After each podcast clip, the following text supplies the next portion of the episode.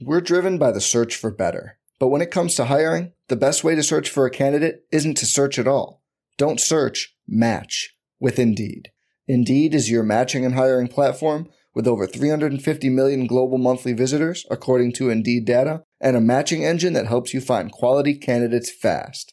Leveraging over 140 million qualifications and preferences every day, Indeed's matching engine is constantly learning from your preferences Join more than 3.5 million businesses worldwide that use Indeed to hire great talent fast. And listeners of this show will get a $75 sponsored job credit to get your jobs more visibility at Indeed.com slash BlueWire. Just go to Indeed.com slash BlueWire right now and support our show by saying you heard about Indeed on this podcast. Indeed.com slash BlueWire. Terms and conditions apply. Need to hire? You need Indeed. This podcast episode is brought to you by Coors Light. These days, everything is go, go, go. It's nonstop hustle all the time. Work, friends, family expect you to be on 24 7. Well, sometimes you just need to reach for a Coors Light because it's made to chill. Coors Light is cold lagered, cold filtered, and cold packaged. It's as crisp and refreshing as the Colorado Rockies. It is literally made to chill. Coors Light is the one I choose when I need to unwind. So when you want to hit reset, Reach for the beer that's made to chill. Get Coors Light in the new look delivered straight to your door with Drizzly or Instacart. Celebrate responsibly. Coors Brewing Company, Golden, Colorado. So before we start the show, I want to take a moment to tell you about my bookie. Obviously, the season is well and truly in full flight. We're having a lot of fun. Maybe your teams aren't going too good in the fantasy realm. Maybe we'll get some action going on the betting front. As a true football fan, you already know that the seasons are bound to change. Tom Brady's still bound to win for the Patriots. The Patriots defense is going to continue to dominate for the rest of the way. But every season, there's different little bits and pieces that happen, and that's where you can get that advantage. We're almost halfway through the NFL season, so now is the time to get off the sidelines and get in the game with my bookie. My bookie is the premier place to bet on your favorite pro and college football action every weekend. They're always up to date with the most up to date lines and the best props in the business. So if you're going to bet this season, do the smart thing and bet with my bookie. The best part is right now, if you join with our promo code, my bookie will double your first deposit. That's right. If you put 1000 in your account, they'll give you 1000 as a bonus. Use the promo code RotoViz to activate the offer. Once again, that promo code is RotoViz to double your cash. Visit mybookie.ag today. You play, you win, you get paid. Mahomes has the time, delivers perfectly downfield. Touchdown! Patrick Mahomes with a rope. This one, Adams, touchdown! This time going deep for Beckham Jr. He did! Hello, everyone. Welcome back to RotoViz Overtime on RotoViz Radio. My name is Colin Kelly. As always, you can follow me on Twitter at Overtime Ireland. We are heading into week eight of the NFL season. It is well and truly flying by, uh, and it's it's kind of it's fun to look at some of those rosters and see how those uh, overall weekly win numbers are coming along. Some other teams not so fun as we get to this stage of the season. We'll be breaking that down a little bit on today's show as week seven was uh, a little bit tough for myself and Sean looking through those season long lineups. We'll be talking a little bit about a little bit of success this week in a, a DFS lineup, but lots of uh, things to talk about in today's show. Mainly from the disappointing side, I, am guessing, but we'll keep it interesting, keep it fun for the listeners. Sean, it was a difficult week. Um, how, how are you feeling after after the latest week of NFL action? Well, I the sun continues to come up here in, in Tucson, Arizona, because it always comes up and it's bright and blue, and and that really helps you shake off the depression that comes uh, from a week like this. This is about the 12th year that I've played high stakes pretty seriously. And for the uh, three or four years previous to that, playing a high volume of lower stakes. And in that entire time, you know, there are those kind of four or five weeks that jump out to you as being uh, almost impossibly bad. You just had no idea what you were getting into when you woke up that morning. And there have been bigger weeks in terms of the importance. Certainly, when uh, Rob Gronkowski got hurt in the fantasy playoffs for me when he was on almost all of my main event teams, that that really hurts you when you lose that that tight end for the playoff run there when when he gives you such a, a massive edge. But you know, fortunately, this week happens in week seven. In 13 week leagues, you have six more weeks to make it up. Uh, in our FFPC leagues, obviously, we're already starting to come into the home stretch here. But this was probably the very worst single week that I've ever had doing this. And everybody knows about the situation with David Johnson. We'll talk about that a little bit here in a minute, looking at Monty Phan's fun article, kind of recapping the week. But things had, had really come along in the last couple of weeks for RotoViz owners. You know, we have the Will Fuller explosion, we have the Stefon Diggs explosion. And so, you know, the dynasty teams absolutely dominating the seasonal teams, my team with Curtis, the team with Ben, my Christian McCaffrey teams, all of those teams, you know, really moving into great position. And then this week happened. And you know, for for most listeners out there, they're also in kind of in this situation where probably a lot of Buccaneers, a lot of Panthers. So you have to figure out ways to make up for those guys. Uh, unfortunately, uh, Dante Pettis was one of those players for me where he has not had a good season, but when you're trying to cover these buys and his snap percentage is rising, Deebo Samuel is going to be out. Uh, you know, you're looking at him as maybe being a decent filler. You get the zero there with that game in the rain, which some of the players commented was the worst field conditions they had ever experienced. Certainly, neither quarterback generated a lot of passing yardage there. But then beyond that, Will Fuller, uh, the most undervalued player in fantasy, except for maybe this situation right here right? So, and that's the trick. When you have someone like Fuller who is going, you know, 20 to 30 spots later than he should probably go, then he's such a no-brainer that you do go ahead and get in there and draft him. But then when you have him on every team and you have this exact scenario play out, it's it's a huge killer. Beyond that, Kerryon Johnson was my other highest owned player. So the, the, the four guys that I had started on the most teams this past week Fuller, David Johnson, Kerryon Johnson also going down with an injury that now looks like it may take him out for a while, and Pettis. So a lot of leagues this week scoring sub 100 points. And, and that hurts you not only because you do lose, even though this was a relatively low scoring week, but in so many of these formats, total points come into play. And so it sets you back in that uh, entire race for the, the postseason in terms of that points race. So not a good week for me but certainly plenty of exciting fantasy developments for us to go through. Definitely indeed. And just before we move along, as always, maybe Sean, you need to jump into the RotoViz Radio Patreon Slack this week, get some of that League One and advice as we move forward here into week eight. But as always, you can jump in and get involved for just $6 a month through the RotoViz Radio Patreon. And that is for the RotoViz Radio Slack, which again, exclusive access to. Get some great advice from the podcast and writing team, help get those teams ready to help head on into the playoffs and win a championship. And if you are in that $9 tier, you can get some sweet RotoViz merchandise at the end of the season. Join that community today and help us to continue to produce high end, industry leading programming. That is patreon.com forward slash rotoviz radio. And as always, as well, you can get involved, get yourself a 10% discount as a loyal podcast listener to the NFL Pass right now at rotoviz.com. That link is rotoviz.com forward slash podcast. Get ready, as I mentioned already, for that playoff push, but use those great tools and content that we'll be talking about on today's show and gain amazing value and help support the network. That is 10% off again. Once more, that is rotoviz.com forward slash podcast.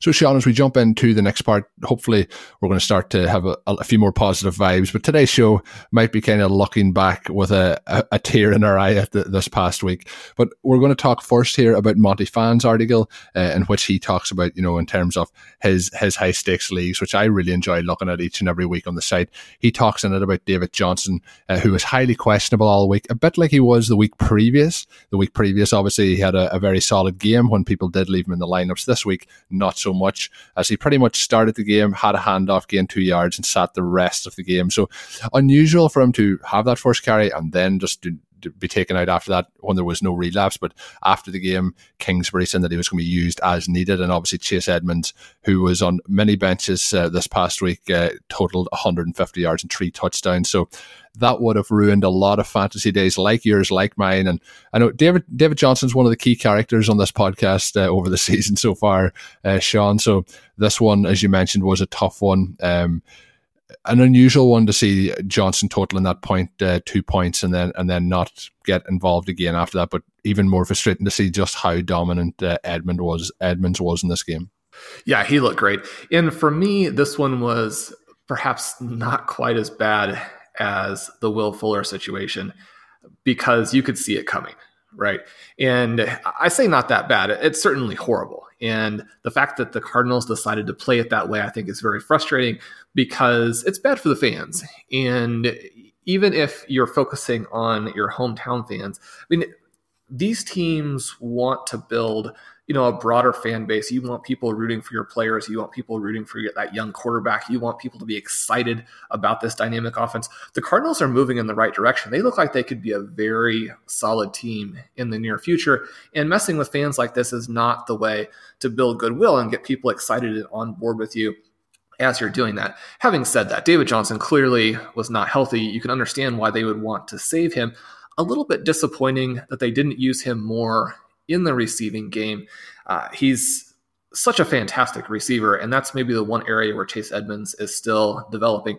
Edmonds looks shot out of a cannon, right? I mean, the, the thing here is not just that David Johnson is injured, and maybe that explains a little bit of his sluggishness as a runner, because when he had the 30 yard run a week ago and basically is the only person on the TV screen, right? I'm watching it with my 82 inch television. He's the only guy on there, and yet I mean, he looked like he was jogging, right? When I'm down there on the treadmill, that's about how I imagine that I look. So that's not what you're wanting from your your big star running back.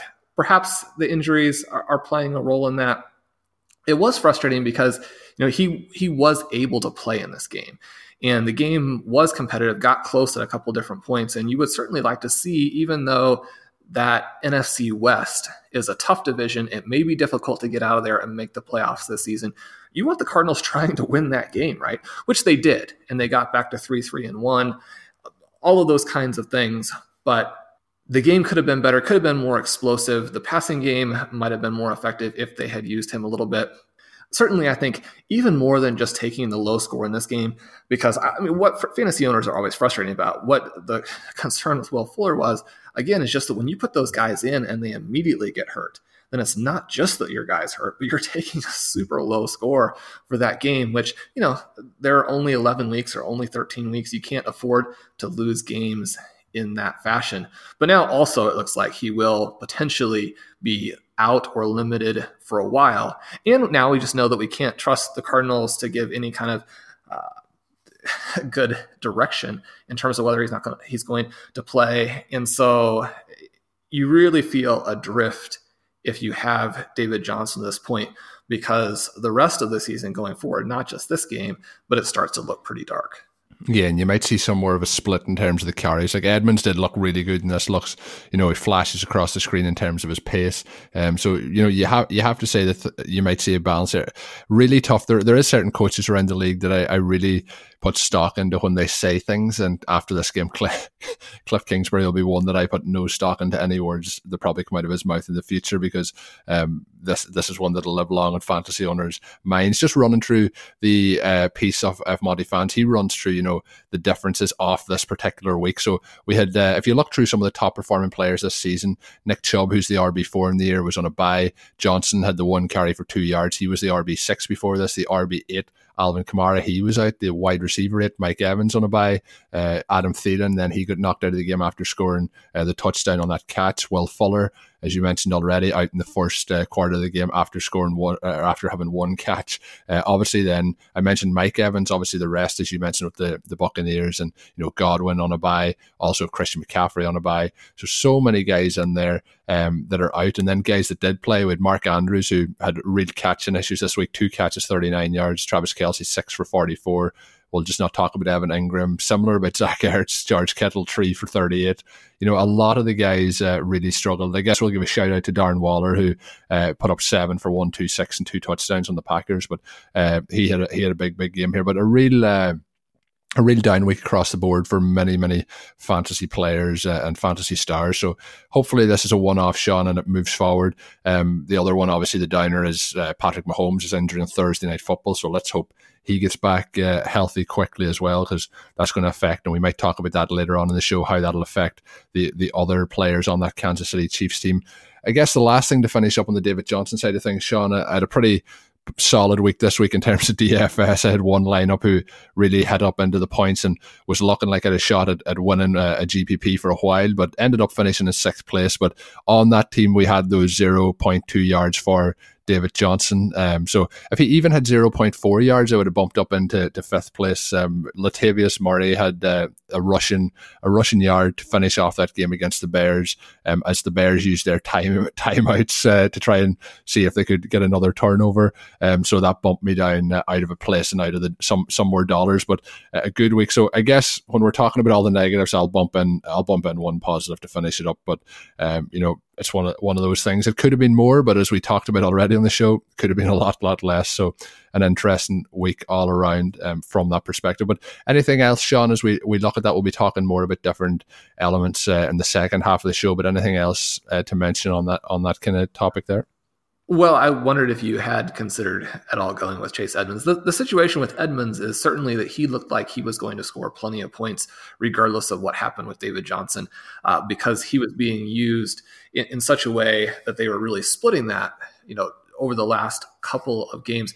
Uh, Colin, your lineup absolutely fantastic. We know that you're a huge Packers fan with, uh, so it's no surprise to see Aaron Rodgers on your lineup there with the 46.7 points. You had Dalvin Cook in there for 30, Allen Lazard was not quite the right uh, Packer to have stacked in there, but you also had Marquez Valdes Scantling, who had you know just the two catches, but goes for 133 yards and a touchdown. You get 24 points there. Uh, you had Allen Robinson, who, despite the Bears' offensive travails, uh, continues to be very heavily targeted since uh, that's their only way of moving the ball. 24 more points there. You had Darren Waller, the perfect choice, Leonard Fournette, and then that Cardinals defense. Curtis and I also played the Cardinals and got the value of some of those plays. They racked up eight sacks and up scoring 14 points. So, in a week where it was difficult to score points, you put up 202. So, congratulations on a fantastic DFS lineup there. Yeah, that, that, that really came along well. Now, this was one, you know, you mentioned uh, David Johnson. I had hoped that David Johnson, for DFS purposes, was going to be inactive in this game. A lot of my earlier week lineups had Chase Edmonds in them, but when the change was made, it altered some of my lineups. So I didn't play Chase Edmonds then in any of the lineups. The reason I put in David Johnson in this particular one was because, as you mentioned, with the players I've put in there, I put in just before uh, game time, obviously, the Packers announced that Valdes Scantling was going to be playing and also uh, Geronimo Allison. So I made some lineups on those because, as you can see from the picture we have in the show sheet here, in this particular GPP, uh, Aaron Rodgers was 0.9% owned. So obviously that gave me a huge boost here. But Valdes Scantling was 1.3% owned and Lazard was actually the highest owned at 12.2. So you have those guys in there when that late injury news comes in, obviously that boosted Rodgers' potential points dramatically, having uh, at least two of those top three missing Adams still, but having those in there. So that was the reason that this one is designed with David Johnson in it is because when I used guys in it like Waller, like Lazard, like Valdes Scantling, who weren't the most expensive players on the on the week with Lazard in there as well, it gave me a lot of salary left over to use up. So maybe if one of those other guys was, uh, you know, at a, a, bigger value or more expensive this week, I would have went with a cheaper running back than David Johnson and could have really could have really helped things. But uh, as you mentioned, two hundred and two points, so happy as it goes, and even more fun for it to happen with the the Packers here, who we'll, we'll talk about in a moment in, in the second half of the show. But uh, fun times when you, when you get a little bit of a run like that. So before we get to the next part of the show, just want to mention about sportsaxios.com. Following a team you love in 2019 can be very time consuming. Trying to follow everything that's happening in sports is pretty much impossible. Scrolling through every app, visiting every website on a daily basis is in fact impossible. And that's why I subscribe to Axios Sports, the best free daily fantasy newsletter in the land. Axios Sports is a modern sports page direct to your email inbox every day. When you sign up for free at sports.axios.com, you get the best stories from the N NBA to the NFL, and even to cricket and ping pong, ping pong and everything in between. Axios Sports also highlights the most important stats and trends, gives you the ability to stay informed. It's super simple, and best of all, it's free. You can sign up today at sports.axios.com. That's sports.axios.com. That is A X I O S. Not only will you be caught up on all the information, but you'll be ready to go for the weekend with all the sports knowledge that you need. Join the 100,000 sports fans who get caught up before the day even begins. No paywall, no subscription fee. Once again, that is sports.axios.com. Try for free now, sports.axios.com. I also want to let you know about our friends over at Indochino. Indochino was founded on the belief that you don't need to spend a fortune for a custom wardrobe. I always love getting those custom suits on, getting trimmed up. I mentioned this a few weeks ago when we talked about Indochino. I'm not a big fan of wearing suits at all times, but when there's a big event on, I do like to, to, to feel nice, get dressed up, and uh, dress to impress, as they say, I guess we'll call it. Indochino is the way to go when you're trying to, to get into the best clothes for the best prices. Indochino is the world's largest made to measure menswear brand. They make suits, shirts, coats, and more, and everything is made to your exact measurements. And as I mentioned before, my measurements a bit unique uh, with my height and height and kind of weight. And uh, the best part is they are affordable. Almost all of their custom clothing comes in at under $400 US. The process is simple choose your fabric, pick your customization, submit your measurements. Your package will be delivered to your door within two weeks, and the measurements can be designed also at your nearest Indochino showroom or do it all online yourself at Indochino.com. And now, as a RotoViz listener, you can upgrade your style and start with $30 off your total purchase of 399 or more at Indochino.com when entering the code BLUEWIRE at checkout and get free shipping also. That's Indochino.com. Promo code once again is BLUEWIRE and that's $30 off your total purchase of 399 or more. An incredible deal on made to measure clothing. So, Sean, as we head into the third quarter, we're going to look at your piece up on the site uh, this early week as we record the show on Tuesday. Always my first go to article of the week to dive into those stats. But I always like to, to give you the floor when we get to your, your piece of the week. And uh, what, what really stood out to you that you want to highlight uh, in the piece this week? Well, we had two Green Bay Packers receivers who were on that uh, leaderboard in terms of fantasy points over expectation. I always like to look at the receivers who broke out and had really big explosive weeks. Now, we know these explosive weeks are not necessarily sustainable, but anytime someone has a huge week like this, it's interesting to see how it happened and to see if it's going to lead to more volume in the future as teams try and take advantage of these potential breakout stars, or just to see which offenses might be changing and developing a little bit. And that's where we start today with, again, two Packers on the leaderboard. Both Marquez Valdes Scantling and Jake Kumerow have 10 plus fantasy points over expectation. And that really brings us back to Aaron Rodgers when you have the two guys on the board like this. And when we pull up the NFL Stat Explorer, we can see really any element of Rodgers' performance that we want. And here we'll just go back and look at something very straightforward like points, right? That's what we're most interested in. And we can see that from 2014 to 2017, he averaged over 24 points a game. And not surprisingly, his QB1 finishes outnumbered his QB2 finishes by the count of 37 to 18. Now, obviously, last year things went off the rails a little bit. Coach gets fired as a result. We have the new coaching staff in place. But since the beginning of 2018, his points per game had dropped to just 21, 21.7.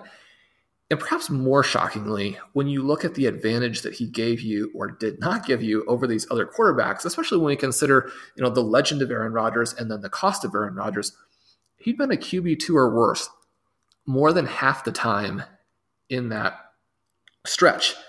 And then we have week seven where he goes for 48 points. And this becomes more impressive because Davante Adams is out and several of these other receivers, even perhaps guys who had big games like MVS, were limited, right? And it's a very small sample, but going into this game, since Adams' breakout in 2016, the Packers had been much more conservative when he wasn't in the game. Uh, Rodgers didn't score nearly as many points. They attempted 10 fewer passes a game. And so to see the secondary guys come through and have the big games I think is very exciting for this offense.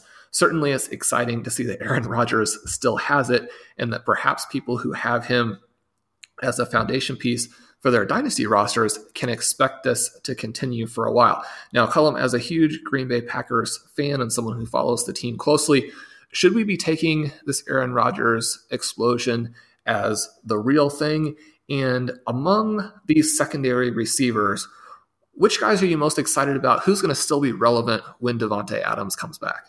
Well, the first thing is, um, you know, I wouldn't be expecting uh, 48.1 points every week, but uh, he does certainly have the ability to do that. Now, I think, like, in terms of the offense over the last kind of three weeks or so, we've seen things that we would never have seen in an offense with Mike McCarthy. So there's a, a much improved, you know, kind of play calling aspect of it in terms of trying to get players opened. You know, if you watch Rodgers over the last two to three seasons, it's pretty much an amazing play or it's no yards on the play. So it's kind of that he was doing everything. Now things are starting to be schemed a little bit more open for him. So there is plays there that he's not having to put a huge amount of work into. Like if you see the Kumerow touchdown this week, like you know I'm pretty sure me or you could have probably threw that pass to Kumerow based on the the amount of room that he had to, to hit that ball in. So there, there's a lot of things like that. Now, I always think that Aaron Rodgers, uh, I think that in terms of quarterback talent, is the best quarterback we've seen play in the game. I know we've have, have Mahomes, but we have a very small sample size there. He may get to that point at one stage or another then you have Tom Brady, who has the most hardware to back it up. So there, there's different arguments there. But in terms of quarterback talent, I think Aaron Rodgers is the best quarterback we've seen play the game. Uh, but in terms of fantasy quarterbacks, I, I, don't think that correlates to what Aaron Rodgers does uh, in general. So I always think that he's not the best in terms of um, fantasy quarterback. I was actually surprised to see how many QB1 weeks were actually in this sample size that you give. I actually thought there would be less in it. Um, so that's what I, I think in terms of fantasy quarterback. But I think the radar is pointing up in terms of what is happening here over the next couple of weeks because as you mentioned i think the younger players playing in this offense now are going to open things up because there is those other players with that ability to get opened and to get points and that obviously raises uh, the floor for Aaron Rodgers that he's not only relying on players like Davante Adams who uh, obviously his touchdown to game played ratio is extremely impressive, and obviously that's where Aaron Rodgers looks to, particularly in the red zone. But we we've seen now whether this remains to, to continue. We actually seen Jimmy Graham putting in one of his better performances as a Packer this week, but that could just be down to the overall explosion of the offense. It might be a one week wonder. We'll, we'll see what happens. But I think that story, you know, of all the other wide receivers and players opening things up. We see Aaron Jones catch a pass and touchdown this week, which he dropped last week for a very similar play. Those sort of things boost boost dramatically. Like last week, Rodgers finished with twenty one point one points. If that's caught, he's going to have another four to six points depending on your scoring settings. So he's up then to twenty six points last week. So things start to look a lot brighter then that way as well. But I, I think overall it's going to be a better season moving forward here from a fantasy perspective for Aaron Rodgers. Um, what what I do think you mentioned about the other players, I, am a big fan of uh, Valdes-Scantling. I think there's a, a, lot of potential there for him. Uh, I think when Adams comes back, obviously he's he's the main guy there. But I, I, think MVS is the one behind him that has the the ability. I think MVS is vastly better than Geronimo Allison. I think Allison's more of a role player. I think then in a situation like Kumerow is well down the pecking order if, if those guys are healthy. And similarly with Lazard, who led the Packers this week in, in terms of splits, you know, in terms of uh, snaps uh, and actually routes run, but didn't lead them in terms of, you know, catches or passes or anything like that there. But I think Valdes-Scantling is, is the one guy that you'd want to own on this roster. And I, I targeted him quite heavily this offseason in Dynasty and picked him up in, in quite a few leagues. So overall, overall, he would be the one. Would there be anyone else, Sean, there that you'd be interested in? Like, obviously, I would be rostering the other guys in deeper leagues and mainly only in Dynasty, though. I think for this season, uh, once Adams gets back, it's kind of it's, it's Valdes-Scantling and, and, Adams that you want to have on your regular redraft rosters. Would you agree with that? I would. I, am a big Allen Lazard fan, but I don't necessarily think, certainly, that if you were unable to get him on waivers last week and, then uh, saw bids in deeper dynasty leagues where there aren't a lot of guys available, you know, certainly saw bids well above 50% uh, down to, you know, just a couple of bucks in a shallower league or in a redraft setting. If you weren't able to get him, you know, you certainly don't want to overpay at this point. Davante Adams, I think, becomes much more exciting now, seeing the development of the offense. So, if you're still in a window where you can purchase him in your league because the current owner you know needs to get some guys in is still concerned about the health or as we've seen with some of these other players uh, some of the nagging injuries are very easy to, to aggravate and then you potentially have a guy who not only is hurt but has given you a poor score in a game that you needed to win uh, but adams now i think becomes a more exciting dynasty own. And certainly he was a top, you know, 10 to 15, top 20 guy going into the season. For me, there was a clear tier with Juju and Michael Thomas above him, I think that you could make the argument that he moves maybe into that group. And certainly with the problems that the Steelers have had in their passing game, uh, perhaps even is, is more exciting than Juju, despite the difference in age there. So uh, with this offense emerging, all of those guys get more exciting. So uh, it, it's exciting to see the Packers look good. You want to see these elite teams play well. It makes the entire week work better. It gives other teams sh- uh, a target to shoot for. So having Aaron Rodgers play well like this, I think, is good for fantasy and good for the NFL. Yeah, and I think uh, something that's been very impressive. We haven't touched on the Saints much over the last couple of weeks, but something that's been very impressive for them is the way they've been able to continue to win when they don't have uh, Drew Brees in the lineup. You know, with Teddy Bridgewater at quarterback. Similarly, which has impressed me more so over the last couple of weeks with how Rodgers has played, is that it is with you know trying to get more passes to his running backs, which is something they really didn't do previous uh, when Mike McCarthy was there. The other thing that they've tried to do as well is try and integrate those younger wide receivers so missing out on a, a, really key piece and being able to perform like this, as you mentioned, very exciting uh, for when Adams would come back. And I have to say, rest of season, if you have a chance uh, in a redraft league, for example, to, to move Juju for Adams, Adams is likely to probably be out another one to two weeks. Uh, but if he's out, I think get, I, I, would rather have the upside of Adams the rest of the way over Juju if you can if you can work something like that. But uh, I don't know, Sean, would you agree with that? You know, rest of season taking Adams over Juju? I think so. The quarterback situation with the Steelers is just too poor. You know, we look at some of these receiver quarterback situations and say, well, you know, this guy has managed to do it with a backup quarterback and this other person has not. And so the guy who's it with the backup quarterback must be better. He doesn't need that quarterback in order to make him good that can be a little bit tricky because one of the things that we do know, or we do know if we sit and think about it a little bit, is there are some huge differences in the quality of backup quarterbacks as well. It's not just the case of, okay, these guys are backups, but some of them are backups who will give you a chance, like Teddy Bridgewater. Some of them are backups like what the Steelers have, where they're really not anywhere close to NFL level quarterbacks. And so then, you know, you get into a little bit of difficulty there. But I think your Michael Thomas point is exactly right. And that is that I, this guy is unreal. I, I go and watch these Saints games and I'm thinking to myself, a little bit like what we'll talk about in, in a moment, where you know Marvin Jones has this four touchdown day, uh, Danny Amendola breaks out for some yardage, and watching that, you can see that this is clearly because teams don't want to let Kenny Golladay beat them. Golladay emerging as uh, not necessarily a star, but into that next tier. And teams that have taken notice, right? They're making an effort to take him out of games. The Saints don't even have anybody else, right?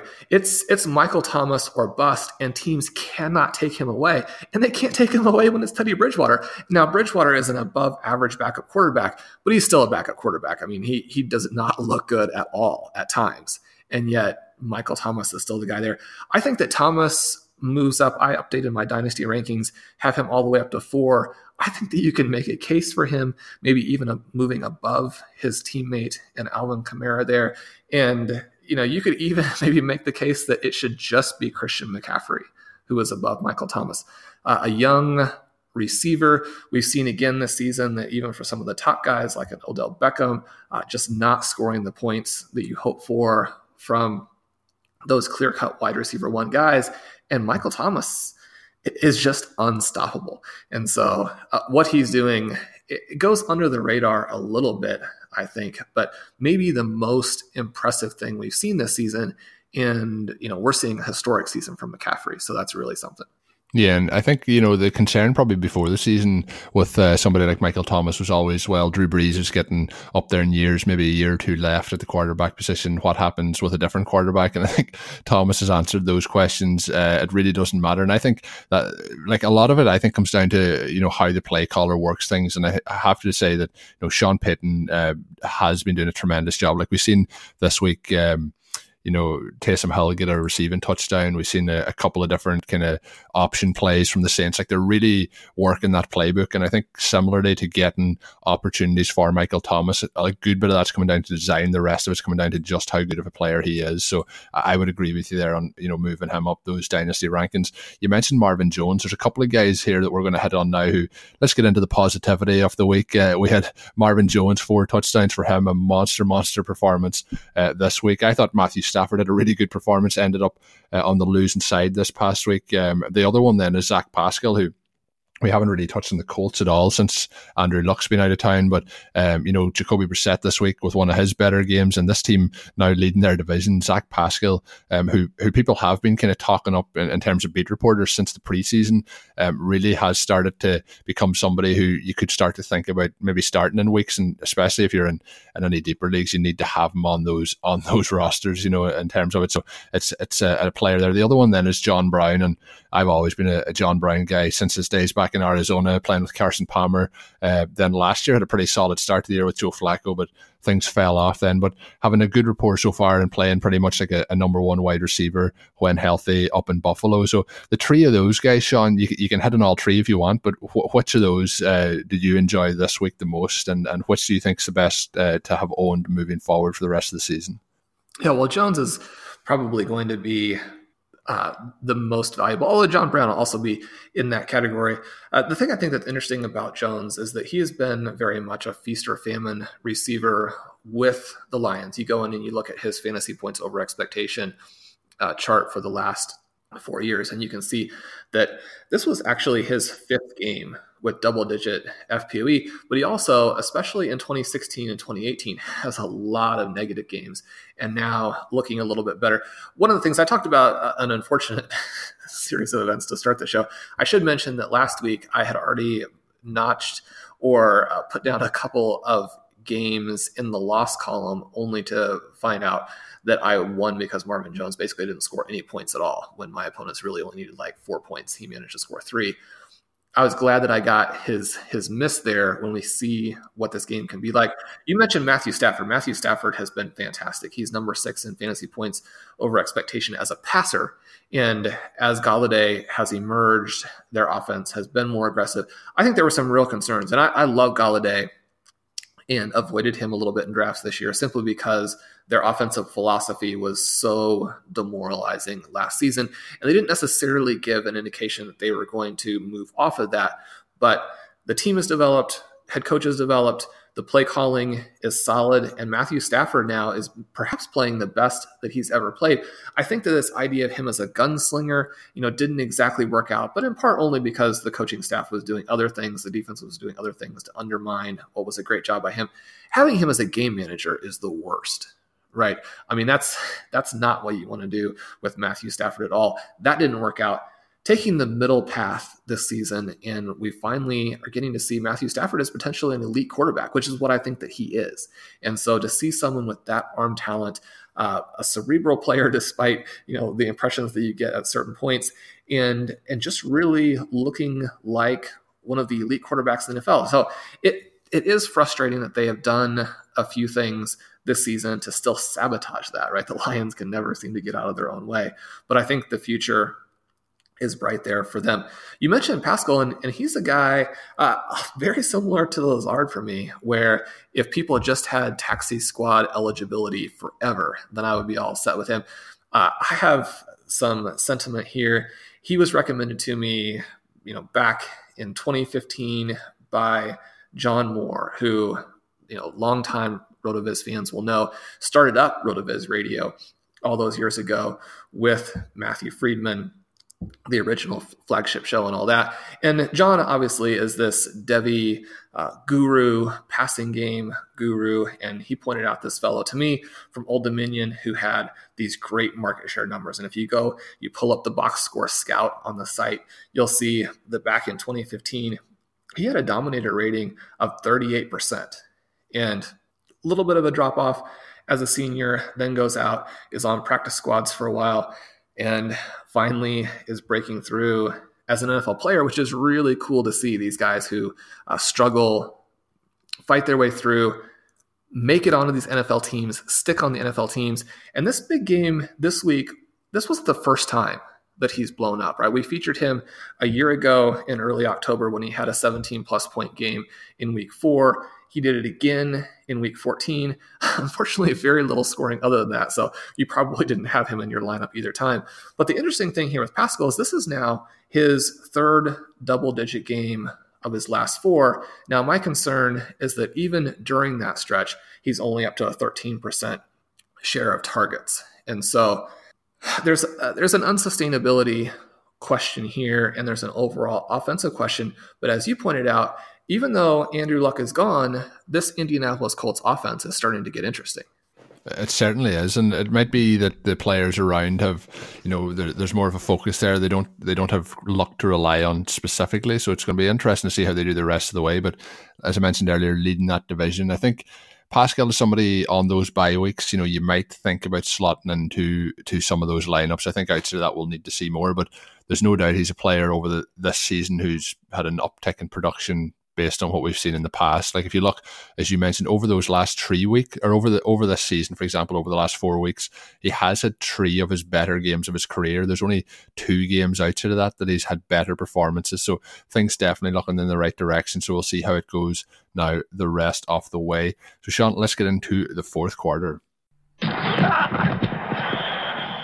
Sean, looking here at Blair's article, you know, looking at expected points, there's a couple of players this week who, who really blew up in terms of what we were expecting. Latavius Murray obviously had a big week with uh, the situation with uh, them sitting uh, Alvin Kamara with Marvin Jones, who we've touched about, um, Allen Robinson, who you know looks looks pretty fed up in that Bears offense, but is getting huge amounts of targets and is getting huge amounts of catches. And if you could just get him with a good quarterback, I would just love to see what Allen Robinson can do because he's putting up numbers with Mitch Trubisky, and that is almost an impossible feat at this moment in time. And I guess when we're talking about people who you know are, are not playing well at the moment at the quarterback position, I mentioned last week that I thought Sam Darnold uh, was going to really improve this Jets defense. It just it didn't obviously work out against the Patriots this week, so we'll we'll wipe that one from the record. And and moving forward, Darnold's going to be great for the rest of the season. But um, any any players um, from from Blair's observations that you wanted to highlight out of this out of this group? Yeah, I think the interesting thing here, and we talk about this a lot in terms of one of the potential benefits from zero running back, is that Blair has noted that Chase Edmonds and Latavius Murray both had more expected points this week than we tend to see from Kamara or from Johnson. Now, they had the big weeks because they also outperformed that, but Latavius Murray, 27.7 expected points. So you take his touches, where they are on the field, what the game situation is, and you would expect an average player to score 27.7. That is higher than what Kamara has scored and has been expected to score, again, based on his touches, in all but one game this season. We see a similar thing with Edmonds, and it's fairly straightforward why this happens, right? When you have, it's not a committee you've got the stars, and then you have the backups. In Edmonds' case, becomes more of a committee once the starter is dealing with some nagging injuries. But once even a backup is removed, then you have a lot more touches that are available at least for a short window. They're right. So if you have a high upside backup, the starter goes out, all of those touches become available, including the touches that you already had. And so that's one of the reasons why these backups can score so many points for us, even if we assume that they're probably not quite the same talent level. Something to look for here as we're getting into the time of the season where running backs are going down. It's been a little bit of an odd season because we haven't had great scoring from the wide receiver one tier. And so that tends to cover up a little bit of the fact that we're now dealing with a ton of injuries to those first round running backs. And then in the case of someone like Le'Veon Bell, dealing with the fact that the offense itself is just so poor that it's difficult to squeeze value out of that. The other person who really jumps out this week are the two other people who are very interesting. And it kind of goes back to what Monty was saying and how much of a desert the tight end position is. Darren Waller, huge expected point totals and then Gerald Everett, someone we've been talking about the show since uh, early in the offseason. And it looked like we were probably wrong those first three weeks, uh, didn't do much. But now all of a sudden, he's averaged 13.7 expected points over the last month. Three of the four games have been above that level. And then the season high in expected points this past week. And if you watch this game, it was infuriating because even though he ended up doing well, capitalized on the touchdown at the end, it could have been so much more. He was getting wide open throughout the game, and Jared Goff would simply throw it behind him, throw it next to him, throw it over his head, and then he would throw it just out of reach, and Everett would get his hands on it but not catch it. He led him on a long one where Everett seemed to misread the ball and then pull up and be about a yard short at the end. These two guys, if they had played sort of average quarterback performance and average tight end performance with the kinds of targets Everett had, he would have had a huge game. And so I think the encouraging thing is after all of these missed opportunities, all of these incompletions early on, they just kept going to him. Despite having Brandin Cooks out there, Cooper Kupp out there, uh, Robert Woods out there, who looked a little better again this week, they just kept hammering Everett with these targets. And so, you know, my question for you would be knowing that the performance was so hit and miss and that Goff, again, just really did not look particularly good, is Everett someone we should be excited about, someone we should be going after at this point?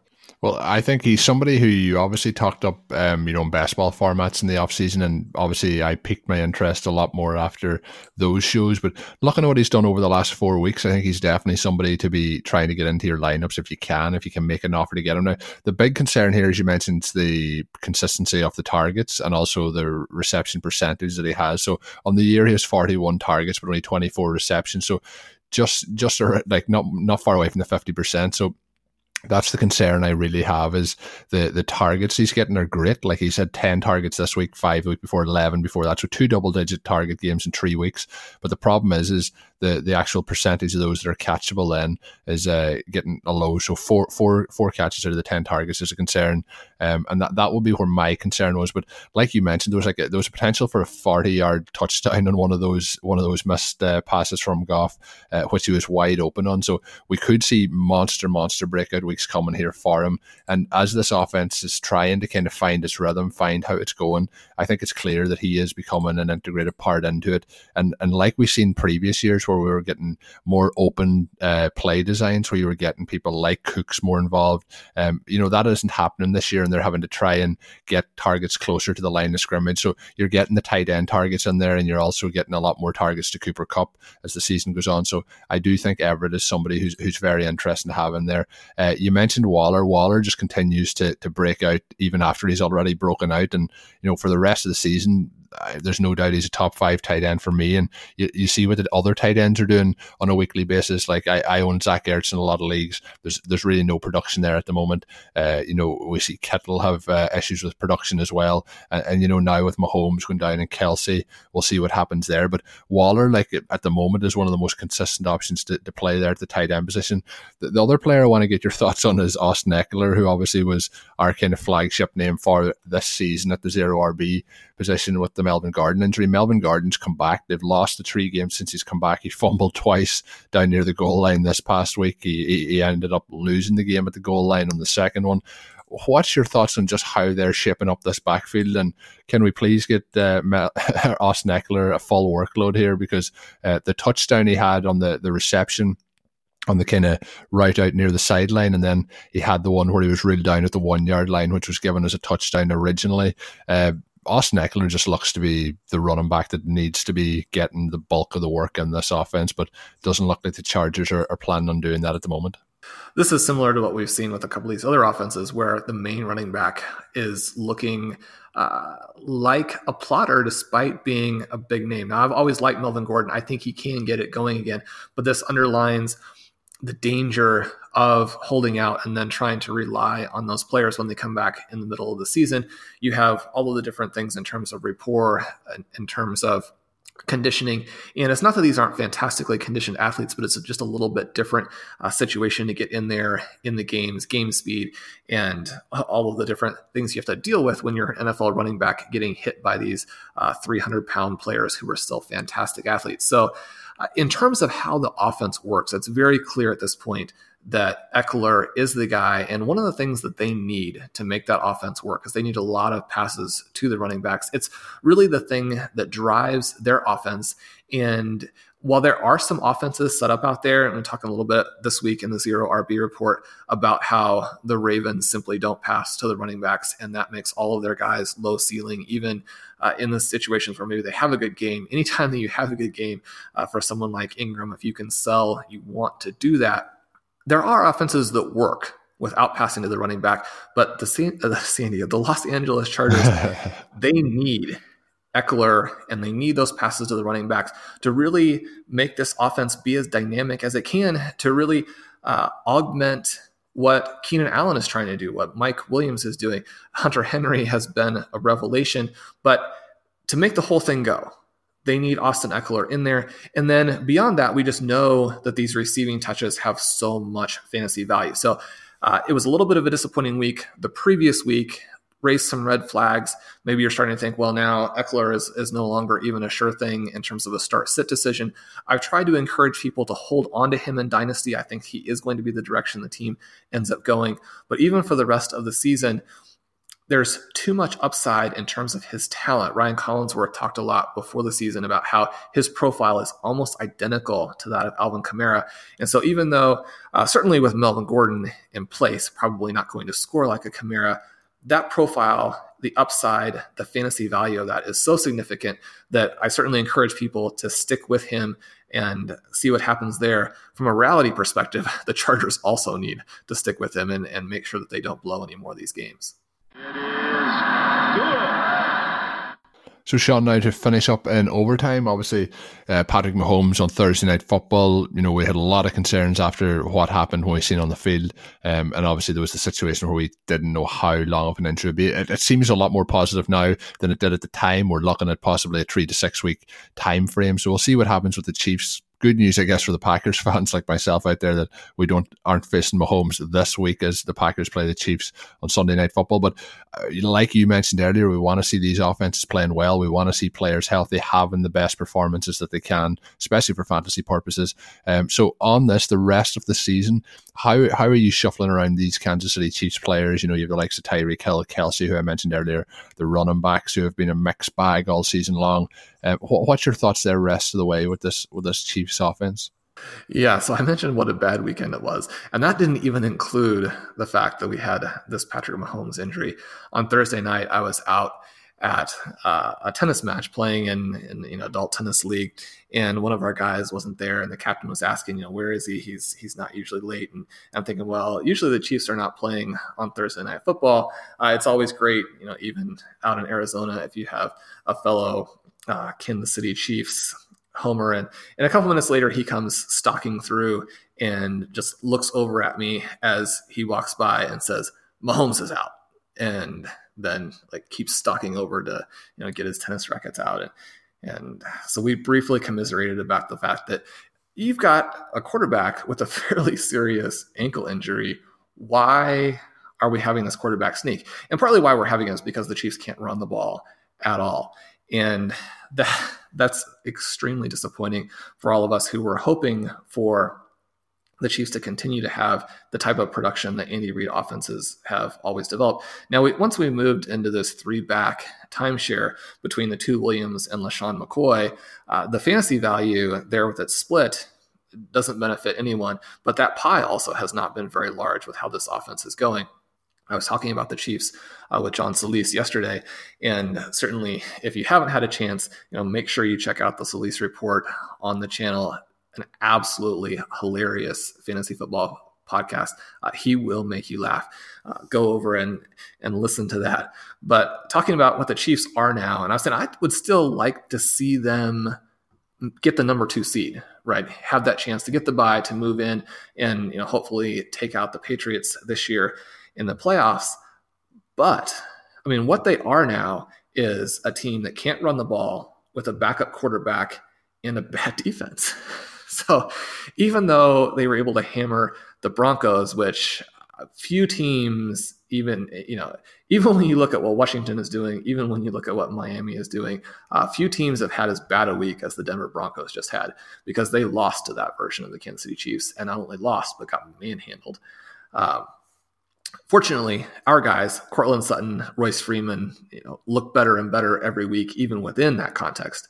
But when you're looking at the Chiefs, Matt Moore with practice, I think will be able to still do some good things for Tyreek Hill, who's a star, for Travis Kelce, who's a star. We've talked about backup quarterbacks; they're not all the same. Matt Moore, you know, once once he gets back into the rhythm of things, should be one of the better ones. So I think the stars will be okay. The rest of the players on that offense who had individual spike week ability with Patrick Mahomes, I think there's a lot less excitement for them. Uh, Colin, tell me I'm wrong and that the Chiefs are really still one of the best teams and we shouldn't worry about this uh, month or so that we're going to go without Mahomes. Well, unfortunately, I've been in this situation before, Sean, with the Packers, where when Aaron Rodgers goes down, uh, the ship just sinks from that point forward. So, um, you know, the one thing I do think that the Chiefs have is Andy Reid. Uh, this hasn't so far been one of his better play calling seasons, but he has had you know, over his career um, is one of the better play callers, I think, in the NFL. And I, I, think he'll get enough out of this team to help them maintain, you know, a level in terms of wins to help them progress towards the playoffs. My concern here is how that works into fantasy value. And I, I don't think we're going to see any high scoring uh, Chiefs wins probably over the next kind of four weeks if, if we do miss out on Mahomes for that length of time. I think it'll be more a case of trying to manage the games and seeing if they can eke out the wins over the line. I think and probably uh, like you know for Travis Kelce, it hasn't been a, a, hugely productive season for him. I think having a, a backup quarterback in there, they tend to look a lot more for the tight ends. I think we'll see that a lot more. my concern will be Tyreek Hill. I, I really don't think that Matt Moore is going to have the ability to get those deep targets on him the way that Patrick Mahomes does. And, you know, I think then we're going to see a situation where those outside receivers who were on the, you know, like Mecole Hardman, who were getting some games there, Robinson, who were putting up some points, I think it really just downgrades them you know, to almost unplayable until Mahomes comes back. What I think we'll see is a situation where basically if you had all those guys in their tiers at the start of the season, so Kelce's in that top tier of tight ends, I think you're dropping each player down a tier in terms of dropping him into the second tier of tight ends the rest of the way, dropping Hill down level. I think that's what you have to do. But, you know, I, I might be surprised, but I think they'll do enough to to maintain their win record in the NFL, but I think it's a, a real dis- disaster in terms of fantasy football production. I think you you're right, and we have seen this team succeed with Alex Smith, who clearly is a, a, very different level than Mahomes.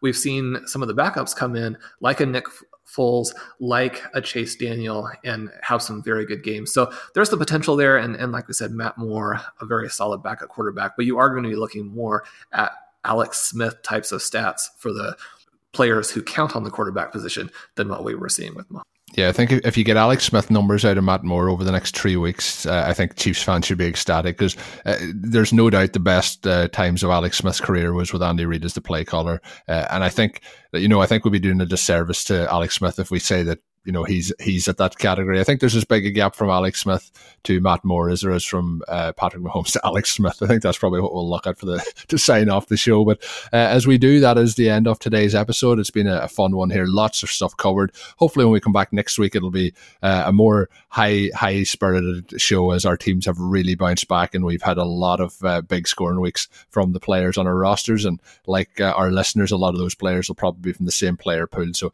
looking forward to week eight. Hopefully, we have a, a big week here for our team, Sean. Hopefully, you bounce back from from that week seven. And uh, of course, as we wrap up the show, uh, as always, you can sign up to that Patreon page. You can also get the ten percent discount through the RotoViz Radio podcast page, and lots, lots more. Check out the sponsors of today's show as well, um, and continue to support us as we move forward here uh, and develop as we move on with RotoViz Radio. And as always, my name is Colin Kelly. You can follow me on Twitter at Overtime Ireland. My co-host is Sean Siegel. Make sure you're checking out all the great work Sean's doing up on the RotoViz site. And with that, until we're back next week, have a good one. Thank you for listening to Overtime on RotoViz Radio. Please rate and review the RotoViz Radio podcast on iTunes or your favorite podcast app. You can contact us via email at rotovizradio at gmail.com follow us on Twitter at RotoViz Radio. And remember, you can always support the pod by subscribing to RotoViz at a 10% discount through the RotoViz Radio homepage, rotoviz.com forward slash podcast. Sugar Ray Leonard, Roberto Duran, Marvelous Marvin Hagler, and Thomas Hearns legends whose four way rivalry defined one of the greatest eras in boxing history. Relive their decade of dominance in the new Showtime sports documentary, The Kings, a four part series premiering Sunday, June 6th, only on Showtime.